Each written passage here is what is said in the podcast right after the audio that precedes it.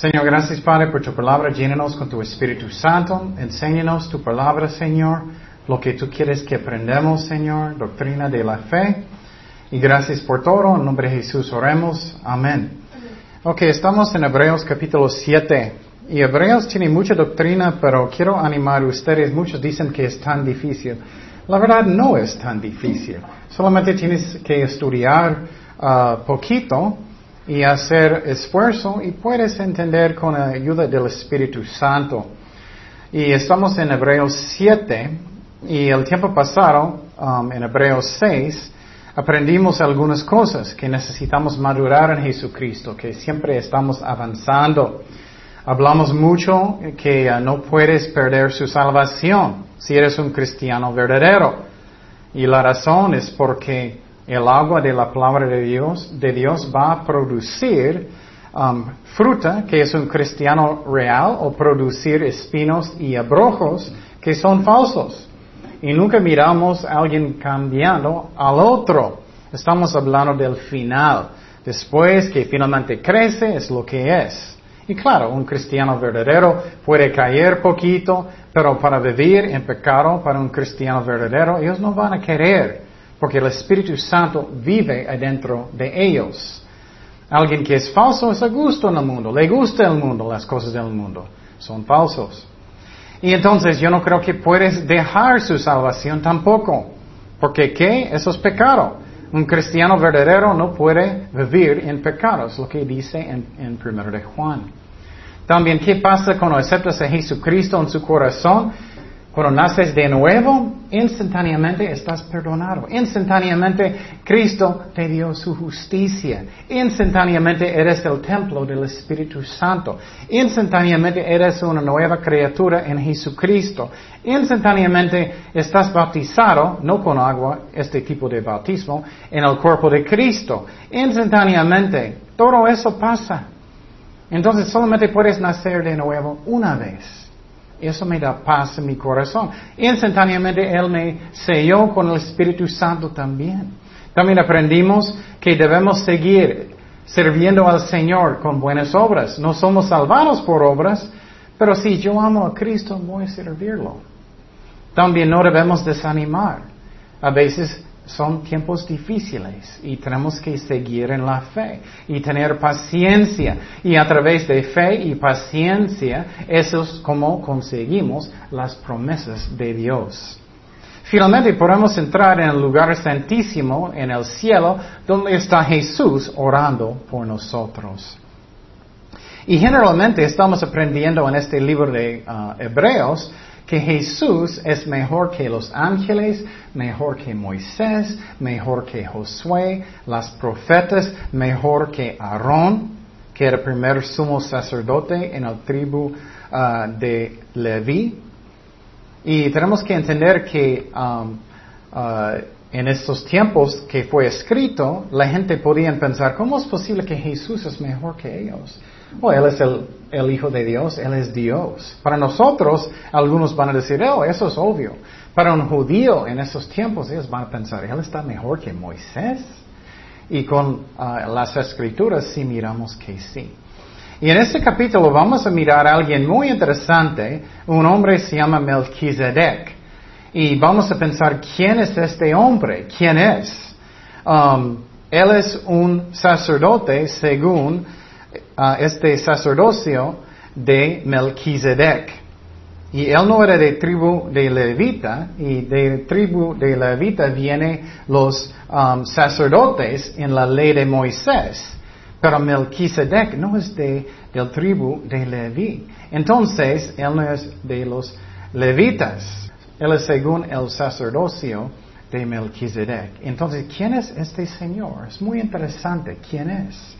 Entonces vamos a empezar en Hebreos 7.1, que dice, porque este Melquisedec, rey de Salem, sacerdote de Dios Altísimo, que salió a recibir a Abraham, que volvía de la derrota de los reyes, y le bendijo. Eso es muy interesante. Lo que pasó en el libro de Génesis, en, en capítulo 14, en el Antiguo Testamento, en el Antiguo Testamento, Abraham tenía un um, sobrino, se llama Lot, y él estaba viviendo en las ciudades de Sodoma y Gomorra. Y lo que pasó es cinco reyes atacaron Sodoma y Gomorra, ellos llevaron a Lot cautivo. Y Abraham miró lo que pasó, y él era su tío. Y Abraham era buen tío, él quería ayudar a su sobrino. ¿Y qué pasó? Él tomó 318 de sus sirvientes de su casa, su casa era gigante. 318, mucha gente. ¿Y qué pasó? Abraham y sus sirvientes se fueron para qué? Para batallar, para luchar, para rescatar su um, sobrino. ¿Y qué pasó? Él ganó. Dios le ayudó. Ellos ganaron en la batalla, aunque eran cinco reyes. ¿Y qué pasó? Él tomó uh, el dinero de ellos era como ganancias de la batalla, y él estaba regresando a la batalla y alguien estaba en el camino cuando Abraham estaba en el camino regresando. Era Melquisedec. Y qué interesante, ¿quién es este Melquisedec? Y este Melquisedec bendijo a Abraham. Y él viene de nada, ¿dónde viene él? ¿Y quién es él? Y vamos a mirar, yo creo que eso era Jesucristo que Él apareció antes de su nacimiento. La verdad, dos mil años antes que su nacimiento. Y también Él y Abraham tomaron ah, pan y vino. Eso es muy interesante, la Santa Cena. Eso es muy interesante, la forma de la Santa Cena con Él. Entonces, ¿quién es este Melquisedec? Vamos a mirar más cosas de Él. Dice en Hebreos 7.2, a quien asimismo dio Abraham los diezmos de todo. Wow, entonces también Abraham sacó su cartera y él le dio un diezmo de las ganancias de esta batalla, cuyo nombre significa primeramente rey de justicia. El nombre de Melquisedec es Rey de justicia significa también rey de Salem, Jerusalén, pensamos. Esto es rey de paz. Qué interesante, ¿no? Sin padre, sin madre, sin genealogía, que ni tiene principio de días ni fin de vida. Eso es Jesucristo, Él es eterno, sino hecho semejante al Hijo de Dios, permanece sacerdote para siempre. Qué interesante, ¿no? Y tú dices, ¿Jesús apareció a Abraham antes de su nacimiento? Sí, Él es Dios. A veces Él apareció a diferentes personas en el Antiguo Testamento.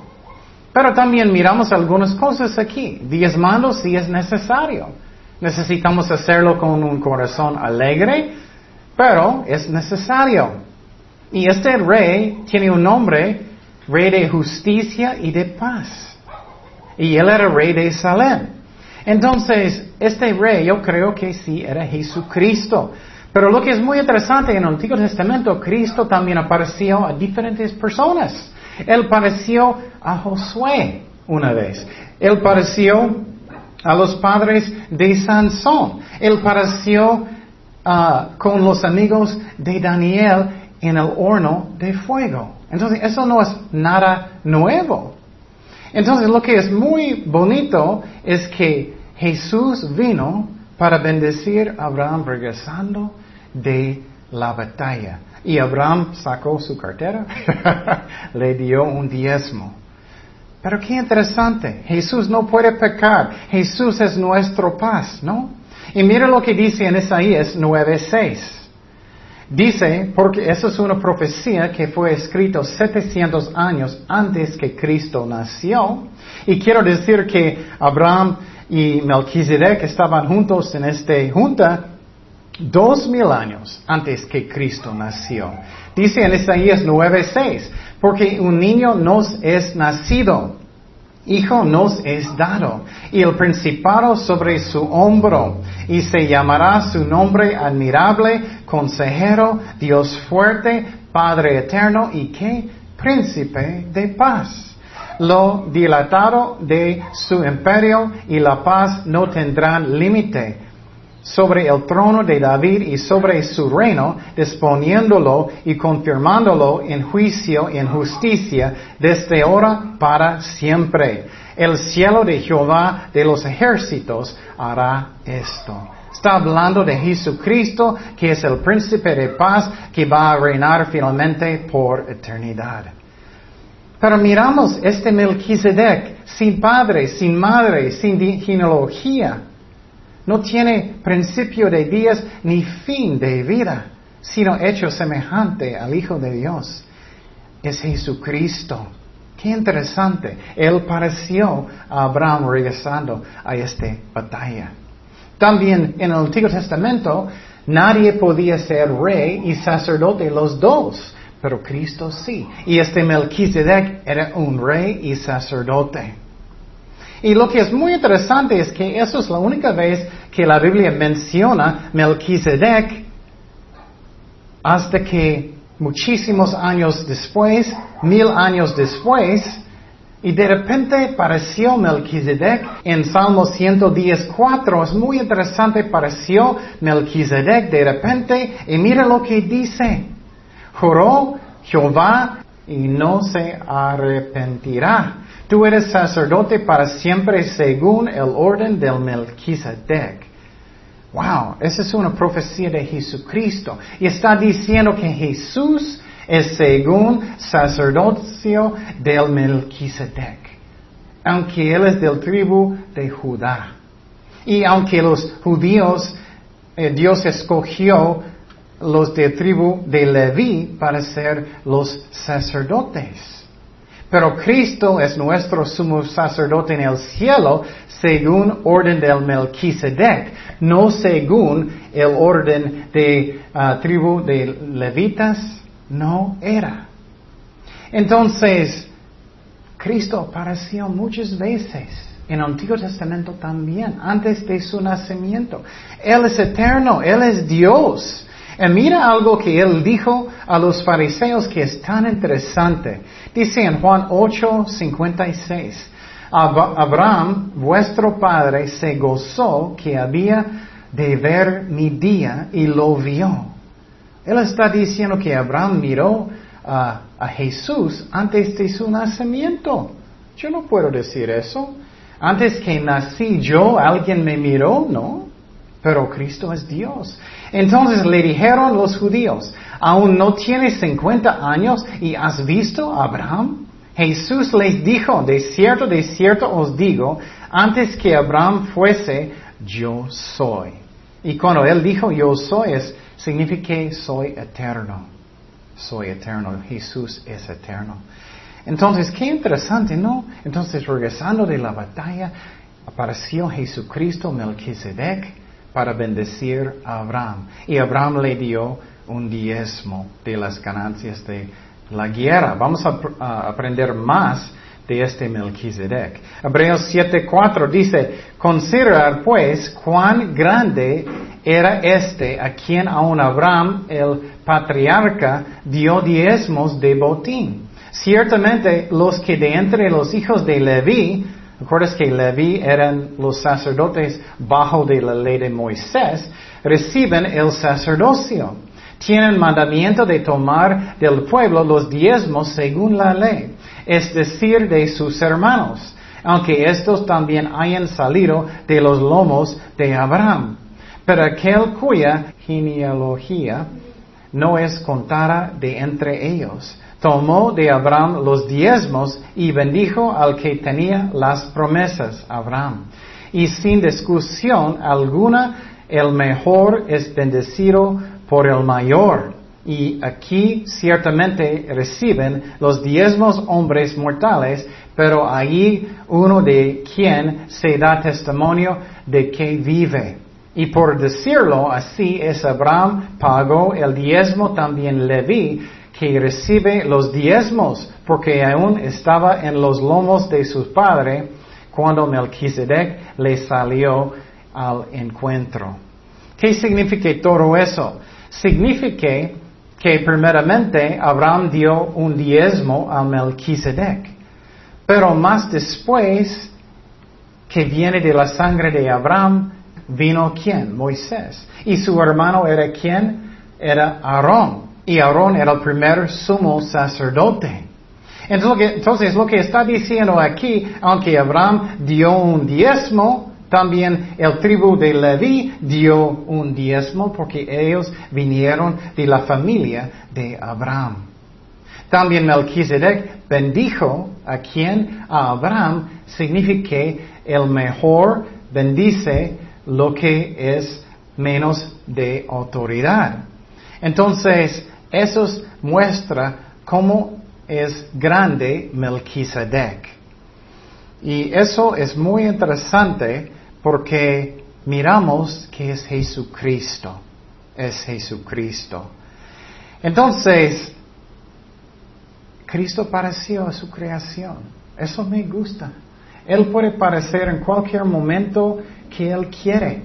Él está interesada en tu vida, en mi vida, en cada persona. Él es infinito. Y entonces Abraham dio diezmos.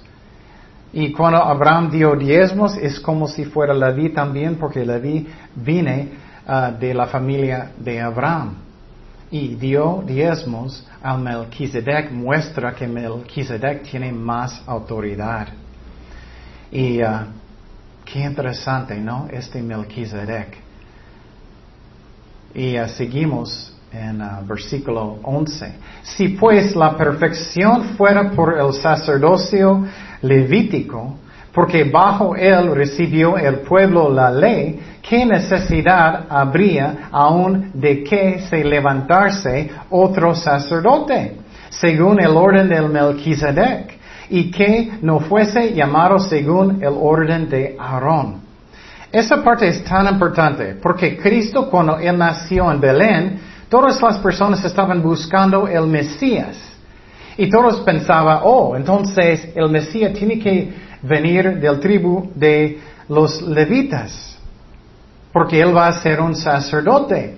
Pero Cristo vino del tribu de Judá. Pero miramos aquí que hay un sacerdocio que es eterno, que es según el orden del Melquisedec. Y Cristo es de esta orden. Aarón era el primer sumo sacerdote en el tribu de Leví. Pero Cristo es el final sacerdote eh, según el sacerdocio del Melquisedec. Entonces, hay pruebas en este salmo, que es un salmo 110, versículo 4, que muestra que el Mesías no va a venir uh, uh, el tribu de Judá para el sacerdocio, pero según el sacerdocio del Melquisedec que es eterno. Entonces seguimos en versículo 12. Dice, porque cambiaron el sacerdocio necesario es que haya también cambio de ley. Eso es tan importante porque muchos judíos hoy en día dicen la ley no va a cambiar. Muchos judíos hoy en día dicen que no pueden cambiar la ley. Pero miramos en las escrituras, en Salmos, que va a haber un cambio del sacerdocio de los sacerdotes. Sí va a haber un cambio, es Jesucristo. Y más, hay un antiguo pacto y hay un nuevo pacto que vamos a hablar. Porque los judíos, tristemente la mayoría, quebraron el antiguo pacto. Dice en versículo 13, pero no todos nosotros tampoco pecamos. Y aquel de quien se dice esto es de otra tribu, de la cual nadie sirvió al altar, porque manifiesto es que nuestro Señor vino la tribu de Judá, de la cual nada habló Moisés tocante al sacerdocio.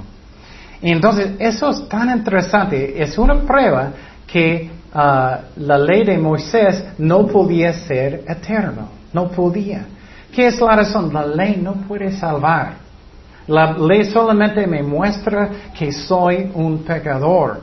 La ley no puede ser nadie santo. Solamente es para mostrarme que soy un pecador, que necesito a Jesucristo y también para ayudar que no va a haber tanto pecado. A menos, menos. Entonces, eh, lo que estamos mirando, ¿qué son los cambios de la ley de Moisés? Hay un cambio de sacerdocio. Ya no es el tribu de Leví hoy en día, pero es según el orden del Melquisedec. Es Jesucristo, nuestro sumo sacerdote. Ya no hay uh, sacerdotes como levitas. Ya no hay hoy en día. Son cambios en la ley. Esa es la razón, no necesitamos sacerdotes hoy en día, porque ya no, Cristo es nuestro sumo sacerdote.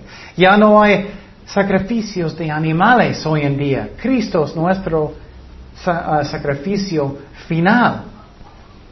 También el primer ah, pacto era con los judíos, no los gentiles. Y tristemente ellos quebraron, ellos no guardaron bien como nosotros.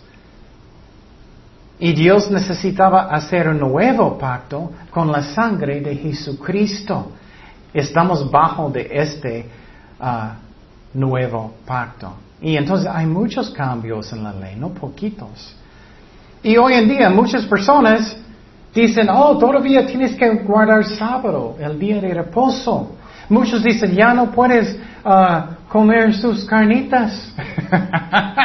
ya no puedes tener su omelette uh, con tocino, que siempre estoy diciendo que me gusta. No, estamos bajo de un nuevo pacto. El antiguo pacto fue cumplido con Jesucristo y los judíos no guardaron. Entonces Dios necesitaba hacer un nuevo pacto. ¿Qué es la razón? Ellos nunca guardaron la ley perfectamente bien como tú y yo. El nuevo pacto es diferente. Jesús hizo todo por mí, me encanta. Él estaba en la cruz y él dijo que está cumplido. Él murió por mí, Él me perdonó, Él hizo todo. El nuevo pacto está dependiente de Dios, no dependiente de mí. Eso me encanta. Y entonces soy perdonado, Él me dio su justicia. No estamos bajo de esta ley de Moisés. Pero en algunas iglesias, por, por, ejemplo, el día del séptimo día, ellos dicen, no, no, no, no puedes comer puerco, ya todavía estás bajo de la ley de Moisés. Pero ellos están olvidando que hay 613 mandamientos en la ley de Moisés.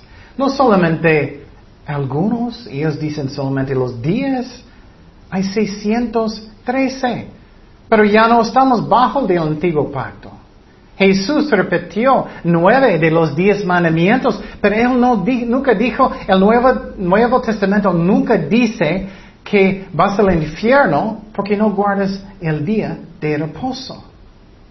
Pero sí la Biblia dice, si estás viviendo en el luterio, en fornicación, mentiroso, eso, todos esos, los nueve de los días, eso sí puede mandar a alguien al infierno. Y Cristo cumplió la ley y Él hoy en día es nuestro reposo. Entonces, ¿qué dice en Colosenses 2.16? Por tanto, nadie os juzgue en comida o en bebida, o en cuanto a días de fiesta, luna nueva o días de reposo. Todo lo que es sombra de lo que ha de venir, pero el cuerpo es de Cristo. Entonces, Cristo es nuestro reposo hoy en día. Tengo descanso en Él. También en Hechos capítulo 15, ellos tenían una junta. Ellos decidieron, no vamos a poner la ley sobre los gentiles. Pero tampoco no debe estar sobre los judíos porque somos bajo del nuevo pacto. Y muchos dicen, pero, pero Dios descansó el séptimo día, entonces tenemos que hacer eso igual. No, pero también Dios era un creador. Que, eh, Dios nunca dijo que nosotros necesitamos guardar el sábado. Los judíos en el primer pacto sí, pero ya no estamos bajo de este pacto. Dice en Jeremías 31 que estamos bajo de un nuevo pacto que los judíos no guardaron. Y los que quieren juzgar a los judíos mucho no deben, porque todos somos pecadores, cada persona es. Entonces, ya puedes disfrutar sus carnitas. Pero voy a decir, decirte, es sabiduría no comer tanto. La ley es sabio. No sabio de comer tanto puerco. No sabio de comer tantos camarones. Porque ¿qué? Ellos no son muy limpios, ellos comen bajo del mar. Entonces estamos bajo del nuevo pacto, gracias a Dios. Estamos bajo de nuevo sacerdocio, que es según la orden del Melquisedec. Estamos bajo de Jesucristo, que es nuestro sumo sacerdote. Qué hermoso, ya no llevar los animales. Y quiero finalmente decir, la ley dice que si una mujer está en adulterio, ¿qué tienes que hacer? Apedrearla. Pero ya no estamos bajo de eso. Y personas que dicen, todavía estamos bajo de la ley de Moisés, ¿vas a apedrear personas que están en adulterio, fornicación? Claro que no. Eso es Antiguo Testamento. Eso es um, el primer pacto, antiguo pacto, no nuevo pacto. Y quiero decir, la ley es bueno, pero estamos bajo de algo mejor, bajo de amor. No solamente no debemos cometer adulterio, debemos orar por mi vecino. Es más alto. Seguimos en Hebreos 7:15. Y esto es más manifiesto si la semejanza de Melquisedec se levanta un sacerdote distinto no constituido conforme a la ley del mandamiento acerca de la descendencia, sino según el poder de una vida indestructible, Jesús. Pues, de, ah, pues se da testimonio de él, tú eres sacerdote para siempre. Mira, no como los uh, del tribu de Leví, los sacerdotes que murieron. Somos sacerdotes que murieron de este tribu de los judíos eh, los levitas. Tú eres sacerdote para siempre, Jesús, según el orden del Melquisedec. Entonces, en el antiguo pacto no podía salvar nunca. Solamente era preparar el camino para el Mesías, para mostrarnos que somos pecadores y que necesitamos a Él. Y la ley fue dada para mostrarme que soy un pecador, no para hacerme santo. Voy a darte un ejemplo de la ley. Si estás manejando en la calle, estás manejando, si estás manejando muy recio y uh, demasiada velocidad, personas van a pensar, qué malo, estás manejando muy recio. Pero si estás manejando bien, bajo de, la ley, dice, personas no van a decir, qué santo. no, muestra que tengo pecado. Eso es el propósito de la ley. Es lo que dice la Biblia. Muchos no entienden qué era el propósito de la ley. Dice en Gálatas 3:24, de manera que la ley ha sido nuestro ayo, maestro, para llevarnos a Cristo, a fin de que fuésemos justificados por la fe. Me muestra que necesito a Cristo, no puedo guardar la ley perfectamente bien. Cristo guardó la ley perfectamente bien. Él cumplió la ley, eso sí. Entonces, Él es eterno, Él es perfecto, Él es un eterno sacerdote, sumo sacerdote. Hebreos 7:18, era pues abrogado el mandamiento anterior. Wow, mira, la ley, el pacto antiguo ya no está puesto para los creyentes. Para no creyentes sí todavía está activo. ¿Qué es la razón? Porque ellos no tienen el nuevo pacto, no tienen la sangre de Cristo y ellos sí van a ser juzgados en el gran trono blanco con la Biblia un día. Y Dios va a mandarlos al infierno si ellos no arrepienten. Pero nosotros, bajo del nuevo pacto, nunca va a juzgarnos por nuestros pecados. Por la sangre de Cristo. Este pacto fue sellado con la sangre de Jesucristo. Quiere pues abrogado el mandamiento anterior a causa de su debilidad y ineficacia, porque no podemos guardarlo perfectamente bien. Pues nada perfeccionó la ley. Mira, personas son tan engañados, piensan, yo guardo los diez, mandamientos. Nadie. No solamente es lo que haces, es lo que piensas. Piensas en robar algo. Tienes deseos malos, falta de amor. No siempre das honor a sus papás perfectamente bien. Nadie guarda la ley perfectamente bien, solamente a Cristo. Y dice, y de la introducción de una mejor esperanza por la cual nos acercamos a Dios. Cristo cumplió, Cristo cumplió la ley con sus acciones y con la sangre de Él. Estamos bajo del nuevo pacto. Y, qué hermoso.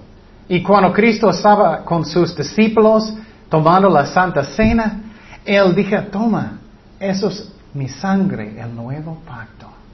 Él estaba diciendo, voy a morir en la cruz, voy a derramar mi sangre como un animal para sellar, para empezar el nuevo pacto. Pero tantos quieren regresar al antiguo pacto y ya no estamos bajo de eso. Estamos bajo del nuevo pacto, bajo de la, la gracia de Dios. Y personas dicen, pero entonces todos van a pecar. No, si estás arrepentido, el Espíritu Santo entra en su corazón y no vas a querer de pecar. Eso es lo que personas olviden. Si naces de nuevo, ya no necesitas ley, porque Cristo vive adentro de ti. La ley es para personas que son rebeldes. Es para eso y mostrarme que soy un pecador. Entonces, gracias a Dios, Él nunca va a juzgarme por mis pecados como cristiano. Pero los, que no son creyentes, sí, el antiguo pacto todavía y la Biblia aplica a ellos. ¿Qué es la razón? Porque ellos no tienen la sangre de Cristo realmente. Ellos no tienen un sacrificio. Entonces, Dios va a juzgarlos en, en el gran trono blanco usando la Biblia, comparándolo con sus vidas. Y Dios va a decir, mira, tú estabas mintiendo muchísimo, no arrepentiste, por ejemplo. Entonces yo puedo siempre tener esperanza en Cristo. Estoy bajo del nuevo pacto. Estoy en la sangre de Jesucristo. Él me salvó completamente. Siempre tengo esperanza en Él. Seguimos en Hebreos 7:20.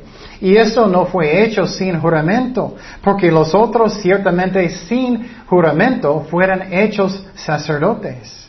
Pero este con el juramento de que le dijo, juró el Señor y no se arrepentirá, tú eres sacerdote para siempre, Jesús, según el orden del Melquisedec. Dios juró que Dios está poniendo Cristo, nuestro sumo sacerdote, para eternidad, según orden del Melquisedec. Eso fue el cambio en la ley. Y los que dicen, no, no es posible cambiar la ley. Hay muchos cambios. Ya no llevamos animales. Cristo cumplió la ley. Hay un nuevo sacerdocio. Cristo en el cielo, ya no en, ya no en el Nuevo Testamento, ya no en las iglesias, tenemos pastores. Ya no estamos bajo del antiguo pacto. No estamos bajo de eso. Entonces, tenemos que entender que es como Dios dijo, ustedes no pueden guardarlo bien, entonces yo voy a hacerlo. Yo voy a cumplir la ley. Yo voy a sacrificar mi hijo.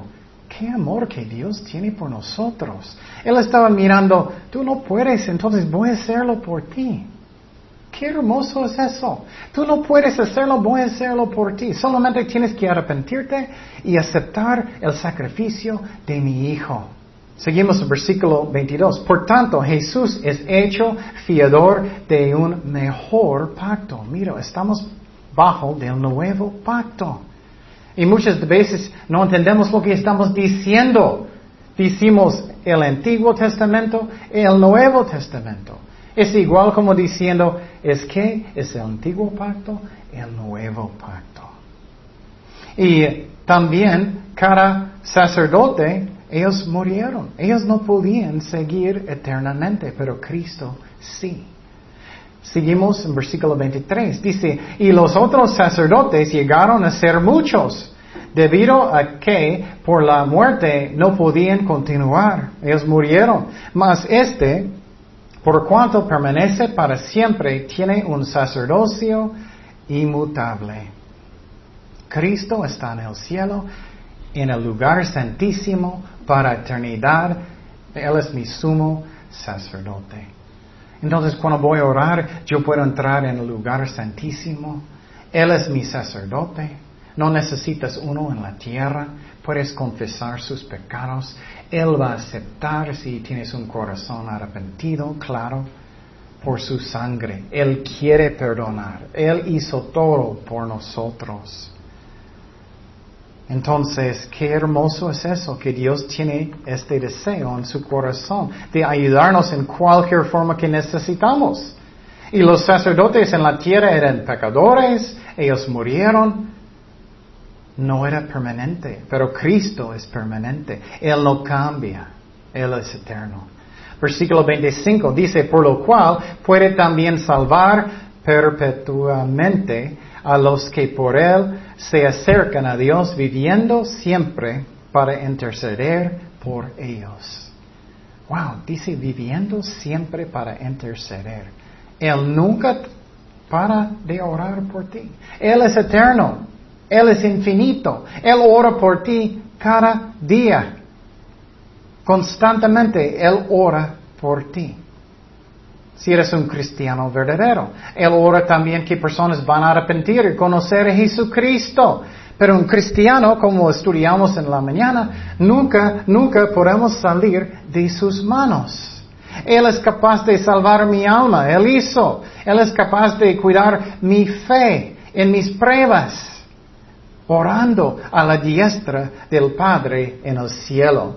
Hebreos 7:26 dice, porque tal sumo sacerdote nos convenía, santo, inocente, sin mancha, apartado de los pecadores y hecho más sublime de los cielos, Cristo.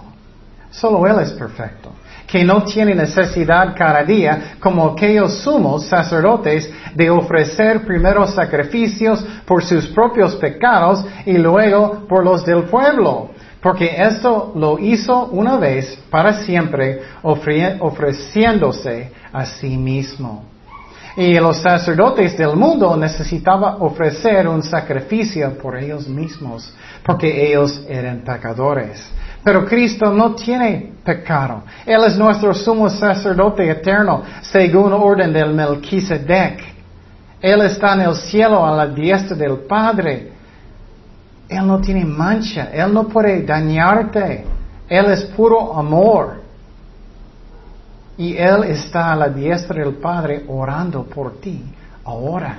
Versículo 28, porque la ley constituye sumos sacerdotes a débiles hombres, pero la palabra del juramento posterior a la ley al Hijo hecho perfecto para siempre. Wow. Él es mi sumo sacerdote para eternidad. Qué increíble, ¿no? Qué increíble. Ya no necesitamos sacerdotes aquí. Y es muy triste que muchos entran en el cuartito chiquito para confesar sus pecados a un hombre y no deben. Tenemos Jesucristo en el cielo. Ya hay un cambio en la ley. Ya no tenemos ellos hoy en día los sacerdotes. Tenemos pastores, maestros. Ya no más eso. Estamos bajo del nuevo pacto. Y Él está en el cielo, Él te ama, Él está mirándote. Y quiero decirte otra vez que Él es infinito. Él no es, espérate, espérate. Voy a ayudar a esa persona. Tú, eres número 3 millones de 32. no, Él es eterno, Él es infinito. Él está contigo constantemente. Él nunca va a abandonarte. Gracias a Dios. Oremos. Señor, gracias Padre por tu palabra. Gracias por cumplir la ley, Jesús. Gracias, Jesús, por su sacrificio. Gracias por tu perdón. Gracias que ya estás en nosotros, que somos el templo del Espíritu Santo. Ay, Señor, tantas bendiciones que quieres darnos que ya, ya has dado, Señor. Y gracias por eso. Ayúdanos a confiar en su amor. Ayúdanos a entender cuánto amor que tienes por nosotros, que nos cuida, que nos guía. Que para tener pruebas es normal. Muchas veces personas mueren, sufren, es normal, porque tú sabes lo que es lo mejor para nosotros, aunque a veces es difícil. Y gracias Padre por todo, en el nombre de Jesús oremos. Amén.